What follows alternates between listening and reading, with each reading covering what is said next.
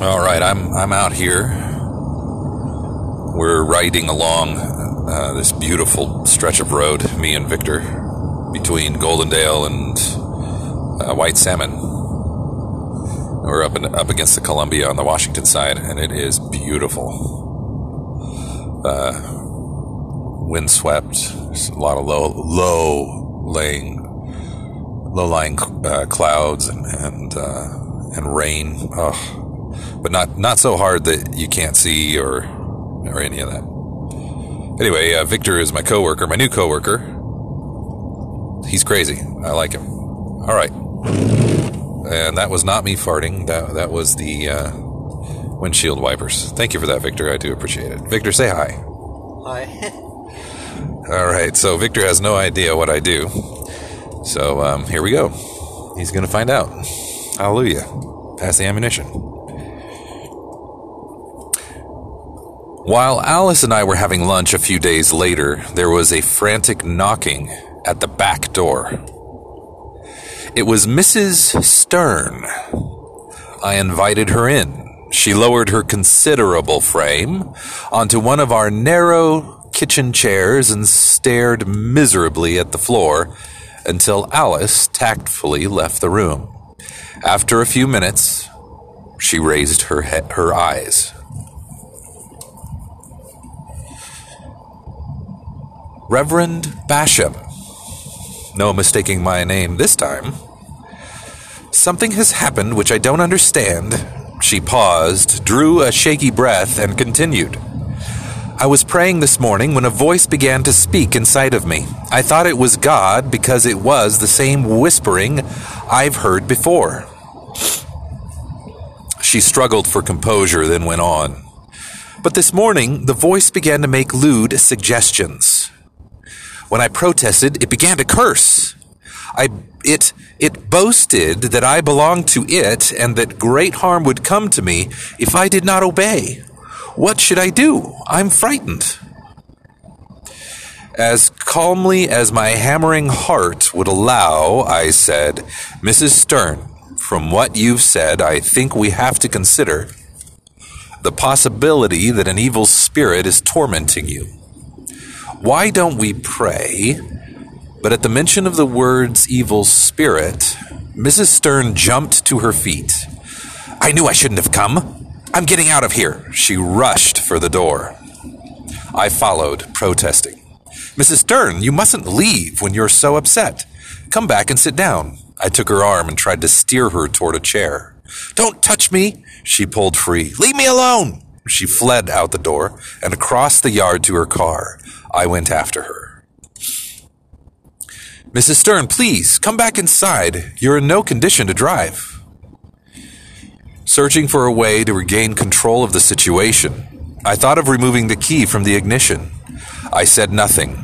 I did not take my eyes from hers, and I made no move toward the car. Nevertheless, a crafty expression crossed Mrs. Stern's face. Oh, no, you don't, she said. Jerking the car door open, she reached in and took the keys from the ignition. Then she slammed the car door and dashed across the street to my neighbor's yard, where she began trotting back and forth like a caged animal, wailing, Leave me alone! and Stay away from me! I couldn't believe what was happening. Alice came outside and watched, helpless as I. Nothing in my seminary training, nothing from my courses in pastoral psychology or in my years of experience had taught me the proper way to chase an overwrought, overweight female parishioner around the neighborhood. Cars slowed down. Neighbors stared out their windows. I kept shaking my head and thinking, this is a bad dream. For a while longer, I begged Mrs. Stern to come inside, but she only paced faster and wailed louder. Not knowing what else to do, I finally nodded to Alice, and we both went back into the house. That's Alice being his wife. As soon as I had closed the door, Mrs. Stern scurried back across the street, jumped into her car, and roared off. You better call her husband, Don, Alice had said. I learned later that the family doctor had referred Mrs. Stern to a psychiatrist. The psychiatrist, unfortunately, was unable to help her either. She remained agitated, nervous, and irrational. As her pastor, I had failed Mrs. Stern. She had come to me for help, and I had not been able to give it to her. Still, in some unexplained way, I had the feeling I was not altogether on a wrong track. That strange overreaction to my words about an evil spirit, the voice change when she became agitated, sounding, well, almost like a ventriloquist speaking through the mouth of a puppet. I felt that I had been on the verge of discovering something real and life changing when, as usual, I had blown it by my own clumsiness. What on earth had made me mention to that unsuspecting lady the direction of my own private thinking? What was I thinking? I had forgotten that while I'd been researching and pondering this whole weird realm, Mrs. Stern had not. No wonder I had nearly scared the wits out of her. Had I known then that I was going to encounter these symptoms many times over the course of uh, over the over the course of the coming years, I would have handled things differently. At the time, however, I could I could only see that my approach had catapulted Mrs. Stern into a psychotic reaction and brought acute embarrassment to me. The whole idea of demons and demon possession had become utterly repulsive to me. I resolved that I would never again bring up the subject. If someone were to come to me about it, someone who believed in such things and wanted to help, well, I suppose I would not dismiss the idea as automatically as I once would have but I wasn't going to wish any such hobgoblin stuff on innocent people. And the chances of anyone in this day and age asking me to cast out a demon, I reflected reassuringly, was about as likely as a visit from the court jester. It was the following week that I had invited that that I was invited to speak in a small town just west of Pittsburgh in the Pennsylvania countryside. I drove the 70 miles on a beautiful sunlit Sunday afternoon, twisting and curving my way through the picturesque, picturesque hills and valleys of western Pennsylvania. The church was located on a quiet street lined with beautiful elm trees. I pulled onto the churchyard. I pulled into the churchyard in the closing in dusk, fed by the beauty of the scene. A simple white frame church stood against a backdrop of trees. Soft lights shone welcoming through the window arches, and the tall steeple seemed to beckon people to look up and see God. I introduced myself to the pastor and we chatted on the church steps as additional cars pulled into the parking lot. Soon we were joined by a rough hewn man with a thatch of gray hair that looked as if it had not been combed all day, and a woman in a flowered print dress. My host introduced us. This was Brother Dawson and his wife, Stella. Brother Dawson was a pastor of a country church nearby. He was to share the platform with me that evening. The hour for the service arrived, and I took my place next to Brother Dawson. I was reviewing the things I wanted to say when somewhere between the hymn singing and the announcements, Brother Dawson leaned toward me. He probably meant to speak in a whisper, but his voice was loud enough to be heard 12 pews back. We have a man here tonight who is possessed with demons, and we want you to pray for him. If someone had thrown a pitcher of ice water in my face, I couldn't have been more startled. Here were jester, minstrels, knights in armor, the whole medieval panorama. Is that all right? I murmured, staring Sorry, is that right? I murmured, staring straight ahead and trying to sound as if I received a dozen such requests each week. Actually, I was in a panic as I remembered Mrs. Stern. I had visions of trying to corral a wild man running all over the church. It was difficult to keep my mind on the service after that. At the close, we prayed and counseled with the people seeking help until only five of us were left the pastor, gray haired brother Dawson, his wife Stella, myself, and the man who was possessed. I studied him covertly.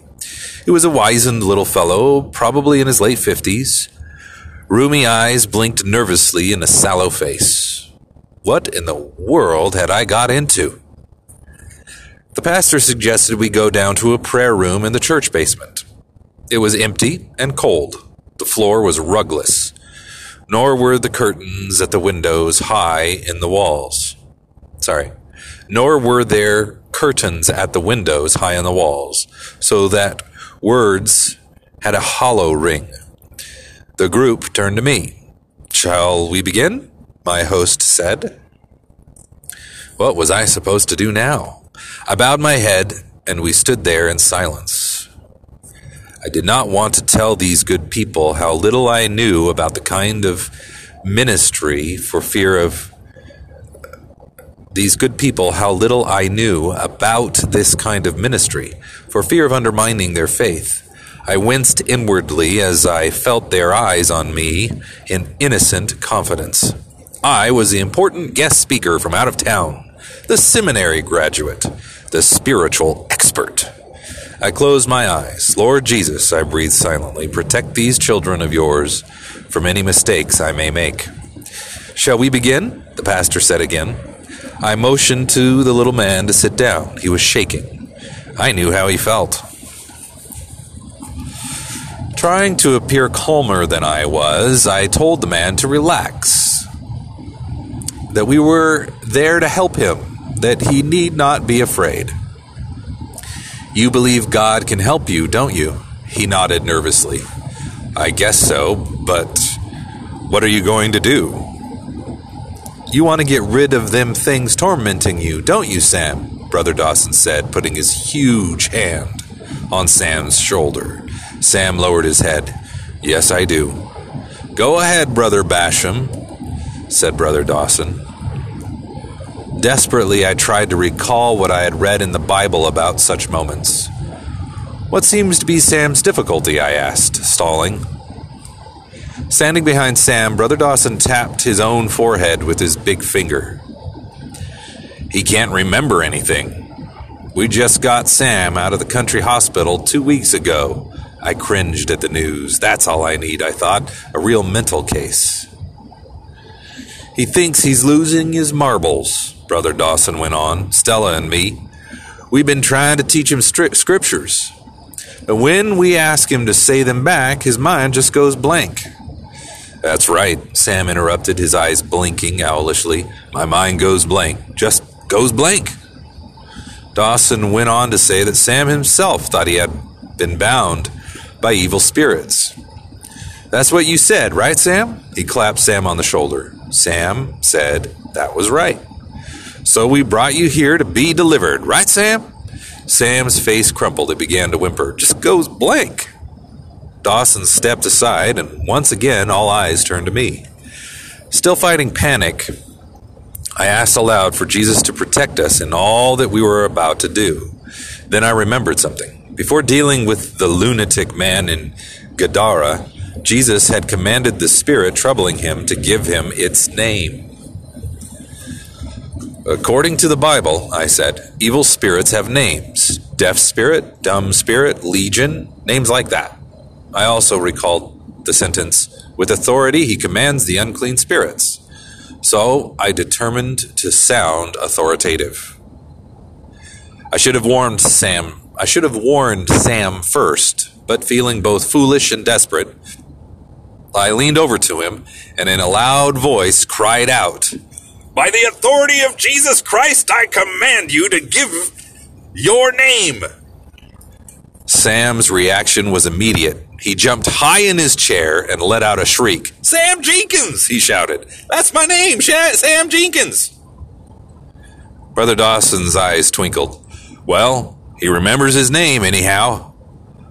Hoping I didn't look as idiotic as I felt, I apologized. No, Sam, you don't understand. I, I wasn't speaking to you. I was speaking to those. to that. I couldn't bring myself to say it. I was speaking to that thing tormenting you. Don't you see? You mean the demon? Yes, Sam, I mean the uh, demon. we want to find out what it is. Now, let's try again, okay? You, spirit, tormenting Sam, I said in a softer voice. By the authority of Jesus Christ, I command you to tell me who you are. Sam screwed up his face. Forgetfulness. I looked at the pastor. Forgetfulness? I echoed. The pastor nodded, encouragingly. I took another deep breath, then plunged ahead. All right, you spirit of forgetfulness, I command you, in the name of Jesus, to come out of Sam. Sam shuddered slightly and sighed. I watched him carefully for a moment, but nothing else happened. Think he came out, Sam? Brother Dawson asked. Sam opened his eyes. He seemed a little calmer. I don't know. Maybe. Let's try again, I said. I repeated the command. Once again, Sam seemed to give an involuntary, mild shudder. Was anything really happening? One more time, I ordered the spirit of forgetfulness to leave. Sam trembled again, more violently this time. For several seconds, it seemed as if he was having some kind of seizure. Just as I began to be frightened, the shaking stopped. And then I saw something which amazed me and which completely changed the mood of the scene there in that echoing basement prayer room. For an invisible mask seemed to slip from Sam's face, and some lurking, dare I say, presence behind his eyes seemed to melt away. It's hard to put into words exactly how Sam changed. It was as if he had been wearing spectacles which distorted the way he really looked. Those spectacles were now removed. Sam looked different. With a shy smile, he glanced up at the Dawsons. For the very first time, I began to wonder if this were more than a meaningless performance. I had been acting in imitation of certain biblical events, but deep within me, where my most honest self lives, I doubted and I had been afraid that I was trespassing on a province that had best be left to the mystics and to the powerful. And then the thing happened which undid me altogether. For Sam began to speak. Bless the Lord, O my soul, and all that is within me, bless his holy name. Bless the Lord, O my soul, and forget not all his benefits, who forgiveth all thy sins, and healeth all thy diseases and on and on in a quiet voice, Sam continued to quote scripture. Those are the Bible verses we've been teaching him, Stella said. He's never been able to repeat a one. For the next several minutes, we listened in wonder as Sam recited passage after passage. And Sam wept. Thank God, Brother Dawson said softly. Oh, thank God. I was amazed. It was awesome. I felt 10 feet tall. As we made our way out of the church, Sam edged over to me and gripped my hand. He looked younger. Thank you, brother, he said. You must have great faith to be able to do that. No, Sam, I replied. You want to know the truth, I was just as frightened as you were. But we can thank God for what He has done for you tonight. Yes, Sam nodded. Then, almost parenthetically, he added, You know, for years, I've been hearing a strange voice. In fact, it kept yammering at me all the way here tonight. You go to that meeting and you'll die, it said. Over and over, it kept saying that. That's why I was so scared. Then he smiled. But the devil always was a liar, wasn't he? On the drive back to Sharon, I had plenty to think about. As I considered the strange series of events which had been battering and shaping my ministry since the days of those powerful prayer meetings in Toronto, I could not shake the feeling that this night's experience was the most crucial of all. Yet, on the other hand, the bizarre incident I had just been through seemed almost too far out to believe. Couldn't. Oop, driving through a tunnel. Can't see. It's rather dark.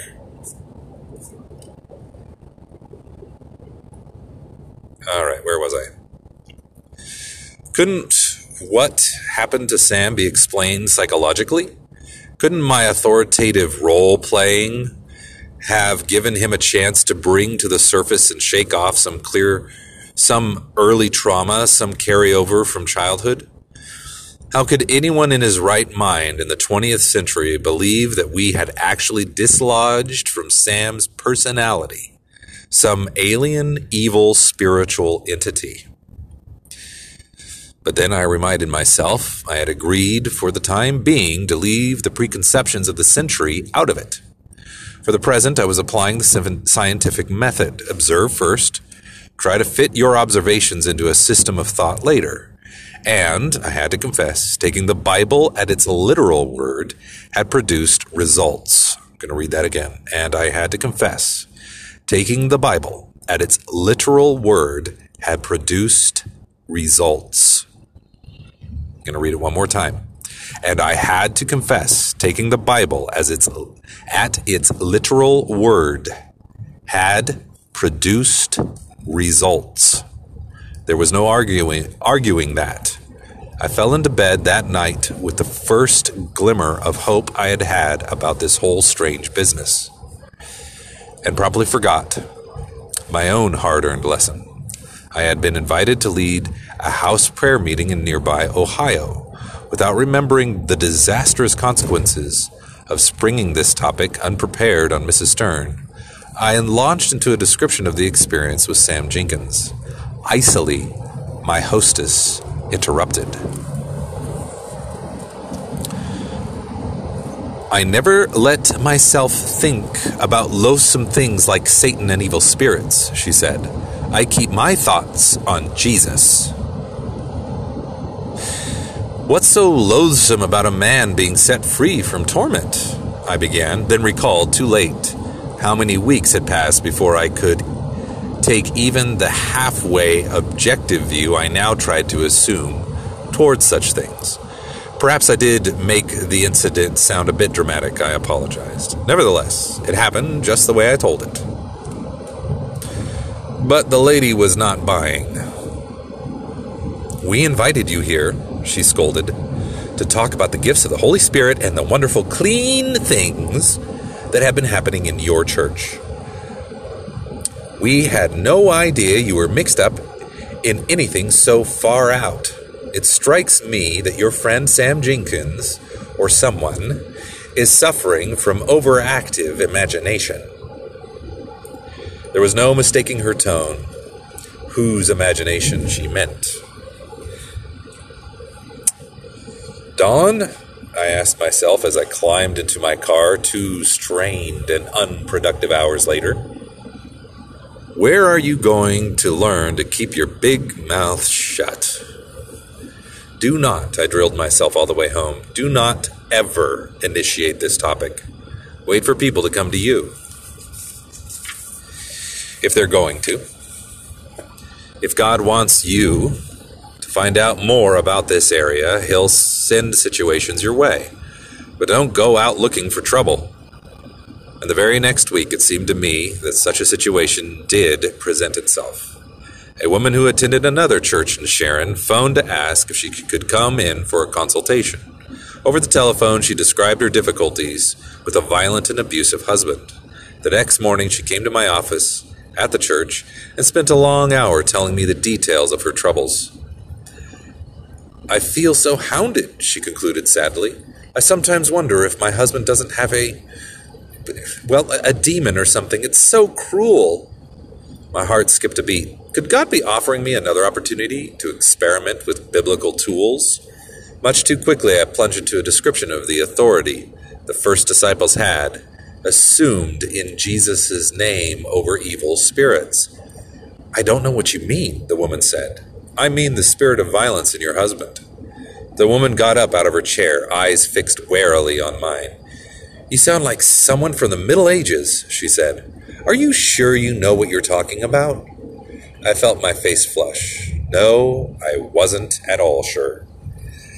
Certainly, I should have approached the subject more slowly. Instead, I compounded one mistake with another. But you, I said defensively, are the one who brought up the subject of demons. Oh, that! That was just a figure. That was just a figure of speech. I didn't mean for you to take it literally. She sat down again. Can you just pray for me? I came here for strength. Reaching into her purse, she drew out a handkerchief and pressed it to her cheek. I realized I'd fumbled the ball once again. I reverted to the role of consoling pastor, listened to her troubles for another half hour, and ended by saying a long and probably ineffectual prayer about them. At the close, though, she seemed relieved. She smiled and patted me on the hand and stood up. Thank you for listening to all my problems and for the prayer. I feel much better now. She had one hand on the knob when she paused. You know, you really frightened me when you began to talk about. She gave a little shudder. Evil spirits. Then she laughed. But this persecution from my husband, it's very real, you know. It's not just some imaginary demon or something. She sighed. But that prayer was just beautiful. You ministers are such a comfort. I saw her to the outside door. Then I returned to my office and slumped down at my desk. Right then, I couldn't care less whether evil spirits were imaginary or not. I was thoroughly disenchanted with the whole unwelcome subject that seemed to bring me nothing but awkwardness and embarrassment. From now on, I would concentrate on the positive aspects of Christianity. I'd forget the entire distaste distasteful topic of Satan and evil powers and get back to working on my book manuscript. It seemed a much safer endeavor. I didn't realize that this very decision would prove a big factor in launching me toward precisely the area I wanted to avoid.